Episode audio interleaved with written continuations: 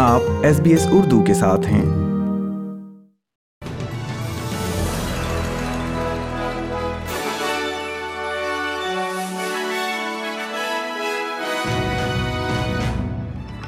السلام علیکم، آپ سن رہے ہیں ایس بی ایس اردو اور میں ہوں افنان ملک آج کی تازہ ترین خبروں کے ساتھ۔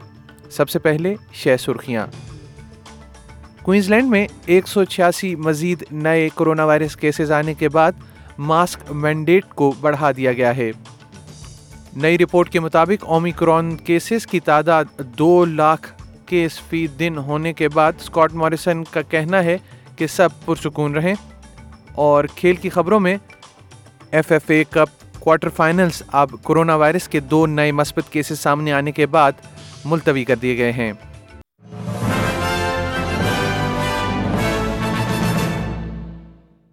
اور اب خبریں تفصیل کے ساتھ۔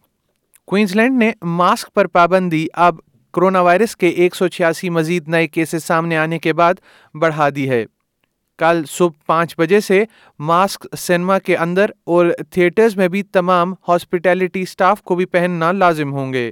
پریمیئر انستاشیا پلوشک کا کہنا ہے کہ دو لاکھ ستاون ہزار سے زائد لوگ سوموار سے لے کر اب تک سنشائن کوسٹ میں داخل ہو چکے ہیں۔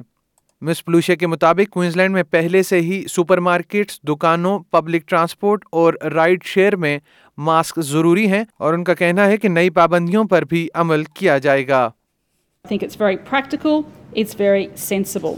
And I'm quite sure that Queenslanders will respond positively to this move as we head into Christmas and New Year.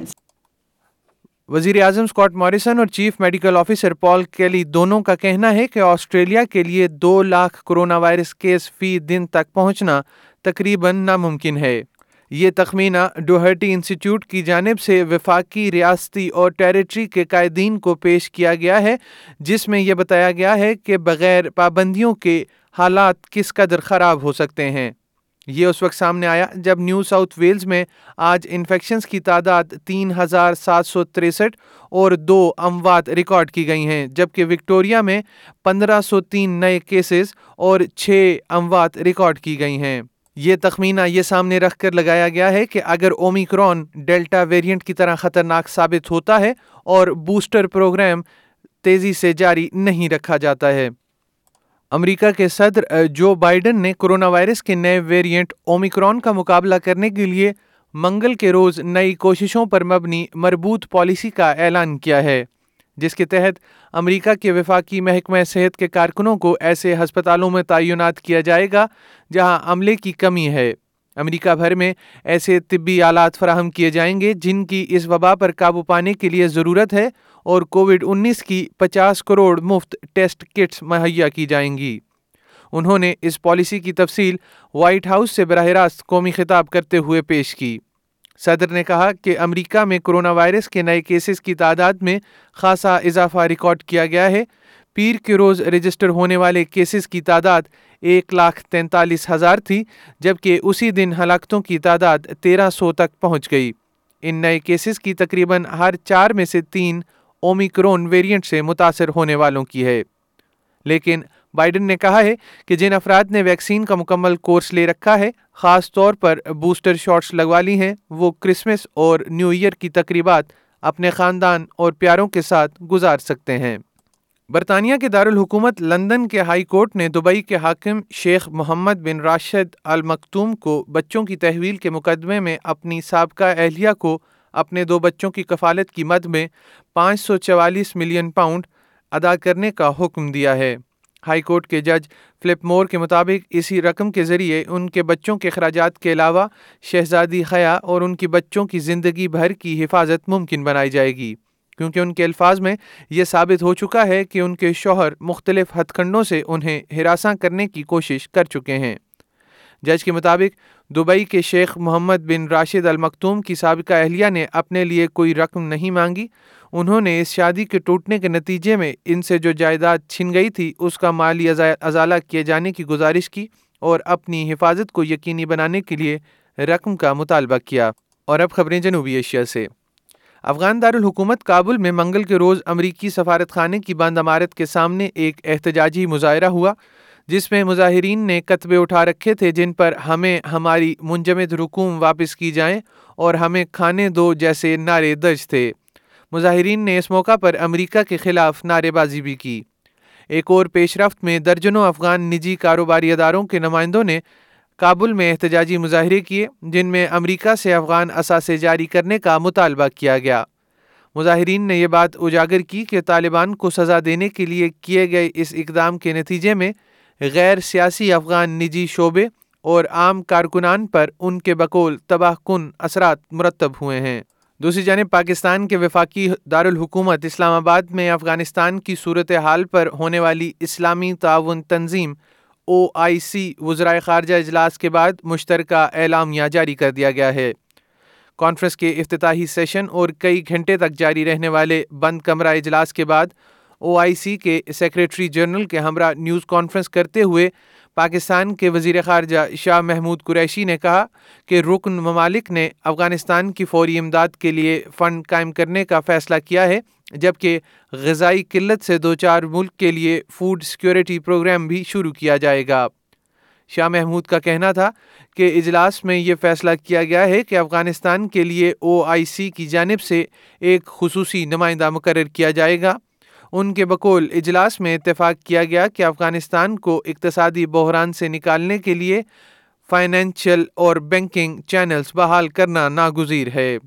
وزیر خارجہ کا یہ بھی کہنا تھا کہ رکن ممالک نے اتفاق کیا ہے کہ افغانستان پر عائد عالمی پابندیوں کی زد میں انسانی امداد کے منصوبے نہیں آنے چاہیے۔ اور خیبر پختونخوا میں پہلے مرحلے کے بلدیاتی انتخابات میں جمعیت علماء اسلام فے کو حکمراں جماعت پاکستان تحریک انصاف پر برتری حاصل ہے۔ پشاور میں میئر کے اہم عہدے کے ساتھ ساتھ جے یو آئی ایف کے زیادہ امیدوار زیادہ تر تحصیلوں میں بھی چیئرمین کے عہدوں پر منتخب ہوئے ہیں۔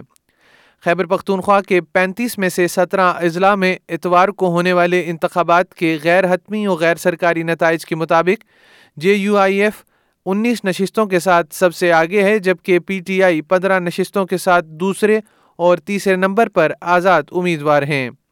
بلدیاتی انتخابات کے پہلے مرحلے میں پشاور، مردان، ڈیرہ اسماعیل خان، بنو اور کوہاٹ کے شہری علاقوں کے میئر سمیت دیگر اضلاع کی چھیاسٹھ تحصیلوں کے چیئرمین اور تیئیس سو تراسی یونین کونسلوں کے عہدیدار منتخب کیے گئے ہیں۔ اور اب خبریں کھیل کے میدان سے۔ Pakistan cricket board P C B نے نیوزی لینڈ کرکٹ ٹیم کے دورہ پاکستان کا اعلان کر دیا ہے۔ کیوی ٹیم دو مرحلوں میں اپنا دورہ کرے گی۔ پی سی بی کے مطابق نیوزی لینڈ کی ٹیم آئندہ برس دسمبر اور دو ہزار تیئیس کے جنوری اور اپریل میں پاکستان کا دورہ کرے گی۔ نیوزی لینڈ کرکٹ بورڈ نے بھی اس دورے کی تصدیق کر دی ہے۔ اس وقت تک میچز کی تاریخوں کا اعلان نہیں کیا گیا ہے۔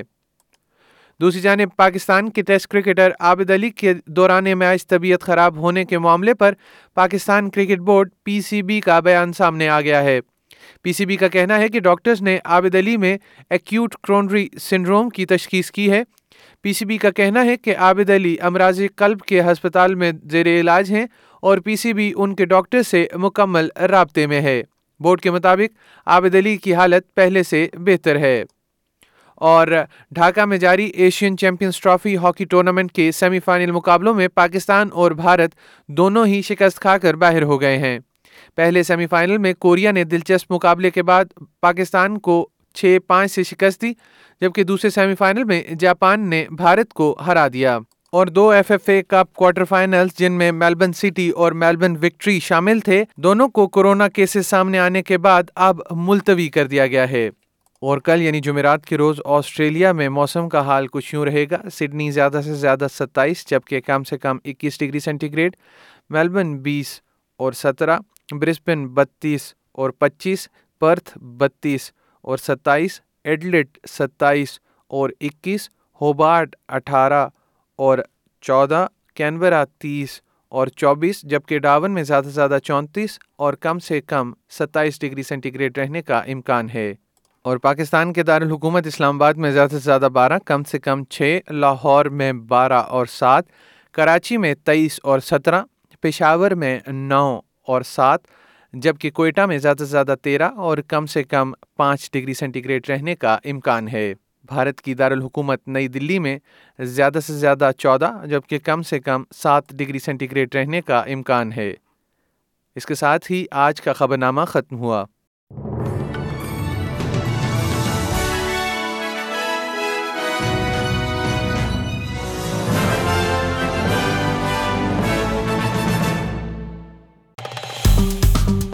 لائک کیجیے، شیئر کیجیے، تبصرہ کیجیے، فیس بک پر S B S Urdu follow کیجیے۔